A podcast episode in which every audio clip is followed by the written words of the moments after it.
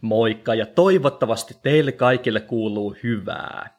Tänään meillä on aiheena ADHD ja sen yhteys empatiaan ja tunneälyyn. ADHD on tosiaan tällä hetkellä hyvin pinnalla oleva aihe, siitä puhutaan paljon ja siitä näkee paljon juttuja myös mediassa, mikä on mun mielestä todella hyvä asia, koska ADHD koskettaa tosi monia ihmisiä ja on mun mielestä tosi hienoa ja tärkeää, että me voidaan kasvattaa meidän tietämystämme kyseisestä aiheesta. Kuitenkin, kuten usein käy tämmöisissä suosituissa ajankohtaisissa aiheissa, niin niistä alkaa nopeasti liikkumaan kaikenlaista, myös aika epämääräistä informaatiota. Ja yksi tämmöinen mielenkiintoinen pointti, joka tämmöisissä ADHD-tsemppimateriaaleissa nousee välillä esiin, on väite siitä, että ADHD-henkilöt ovat usein muita empaattisempia ja tunneälykkäämpiä. Ja tämähän on tavallaan mukava ajatus. Siinä mielessä, että ADHD-ihmisten elämä on usein aika vaikeeta ja on tosi hyvä, että heille tehdään kaikkia tämmöisiä tsemppimateriaaleja ja käsitellään ADHDtä muutakin kuin vain ongelmana ja tuodaan esiin, että siinä saattaa olla myös monia tämmöisiä hyviä puolia. Mutta mitä tulee tähän väitteeseen siitä, että ADHD:lla on myönteinen yhteys empatiaan ja tunneälyyn, niin tämä on aika ongelmallinen väite, ja sen takia mä haluan tänään puhua tästä kyseisestä aiheesta. Koska valitettavasti tieteelliset tutkimukset ei oikeastaan millään tavalla puolla sitä, että ADHD:lla olisi tämmöistä myönteistä yhteyttä tähän empatiaan ja tunneälyyn. Ja pikemminkin tulokset näistä tutkimuksista viittaa aika lailla päinvastaiseen. Eli niistä me tiedetään, että ADHD pikemminkin altistaa alentuneelle empatialle sekä vähäisemmälle tunneälylle sekä tämmöiselle vähäisemmälle vastavuoroiselle käyttäytymiselle. Mikä käytännössä tarkoittaa sitä, että henkilöt, joilla on ADHD, ovat pikemminkin alttiita käyttäytymään muiden ihmisten kanssa vähemmän empaattisemmin, vähemmän vastavuoroisemmin, huomioimaan muita ihmisiä vähemmän kuin ihmiset ehkä keskimäärin huomioi. Ja mistä tämä johtuu? No tähän liittyy semmoinen aivojen järjestelmä kuin toiminnan ohjaus, englanniksi executive functioning. Ja kyseessä on järjestelmä, joka muun muassa yhdistelee sitä informaatiota, jota me kerätään meidän havainnoinnin eli aistien avulla. Se vaikuttaa päätöksentekoon, se antaa ajattelulle joustavuutta, se mahdollistaa impulssikontrollin ja se ohjaa myös keskittymistä ja tarkkaavaisuutta. Ja ADHD-henkilöillä tämä toiminnanohjausjärjestelmän toiminta on usein alentunutta. Eli se toimii keskimääräistä huonommin.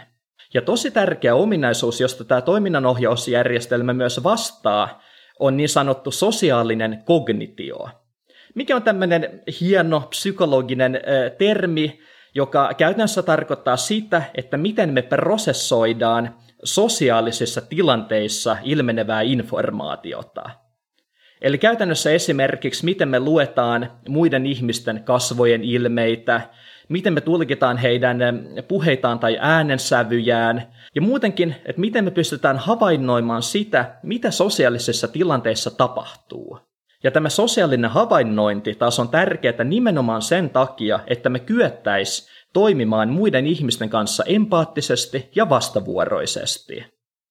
Ja tässä kun mä sanon, että tämä toiminnanohjausjärjestelmän toiminta on ADHD-henkilöillä usein alentunutta, se ei tarkoita suinkaan sitä, että he eivät havainnoisi näitä sosiaalisia tilanteita hyvinkin tarkasti, vaan se tarkoittaa ennemminkin sitä, että se sosiaalinen informaatio, mitä me niistä saadaan, on usein vääristynyttä.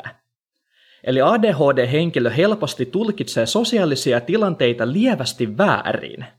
Ja tämä sitten erityisesti ADHD-lapsilla johtaa usein vääriin tulkintoihin ja sen myötä tämmöiseen vähän huonommin toimivaan käyttäytymiseen. Ja onkin tosi tyypillistä, että ADHD-lapsilla ja jossain määrin myös aikuisilla on tämän takia ongelmia sosiaalisissa suhteissa. Mutta sanon saman hengenvetoon, että näiden tutkimusten tuloksia ei tule kuitenkaan tulkita väärin. Eli vaikka tämä toiminnanohjauksen taso on ADHD-henkilöillä usein keskimääräistä alempi, niin se ei tarkoita sitä, etteivätkö he voi siltikin olla todella empaattisia, tunneälykkäitä ja vastavuoroisesti käyttäytyviä. Ja tämä johtuu siitä, että yksilöiden välinen vaihtelu, eli yksittäisten ihmisten välinen vaihtelu, on näissä asioissa tosi suurta. Eli jos me otetaan joku yksittäinen ADHD-henkilö, niin hän voi olla aivan hyvin merkittävästi empaattisempi, tunneälykkäämpi ja vastavuoroisemmin käyttäytyvä kuin joku toinen yksittäinen ei-ADHD-henkilö. Eli kyse ei ole missään tapauksessa siitä, että kaikki ADHD-henkilöt olisivat jotenkin sosiaalisesti tönkköjä.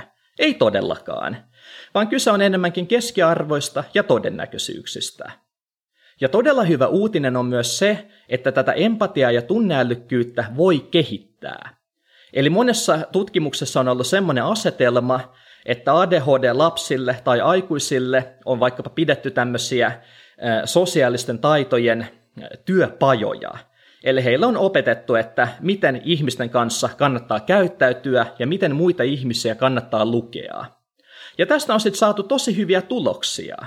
Eli näiden työpajojen jälkeen näiden ADHD-henkilöiden sosiaalinen suorituskyky on kehittynyt todella paljon. Eli tässä mielessä tämä ADHD ja toiminnanohjausjärjestelmän huonompi toimivuus ei ole mikään tuomio, vaan ADHD-henkilöt voi oppia olemaan hyvinkin taitavia erilaisissa sosiaalisissa tilanteissa. Mutta tämä kannattaa ottaa joka tapauksessa siinä mielessä huomioon, että varsinkaan lasten kohdalla ei jätä näitä hommia sattuman varaan, vaan oikeasti panostaa siihen, että tämä ihminen oppisi toimimaan muiden kanssa, oppisi tulkitsemaan sosiaalista informaatiota mahdollisimman tarkasti, koska se suojaa elämässä tosi monelta harmilta. Ja tämä on sellainen aihe, josta on välillä vaikeaa puhua, koska kun tuodaan esiin näitä ADHD-henkilöille tyyppisiä puutteita, niin se saattaa nostattaa semmoisen vastalauseiden myrskyn, että joku saattaa esimerkiksi vedota, että siinä jotenkin väheksytään ja dissataan ADHD-henkilöitä, joilla on muutenkin vaikeaa, tai että heidän ei anneta olla sellaisia kuin he ovat.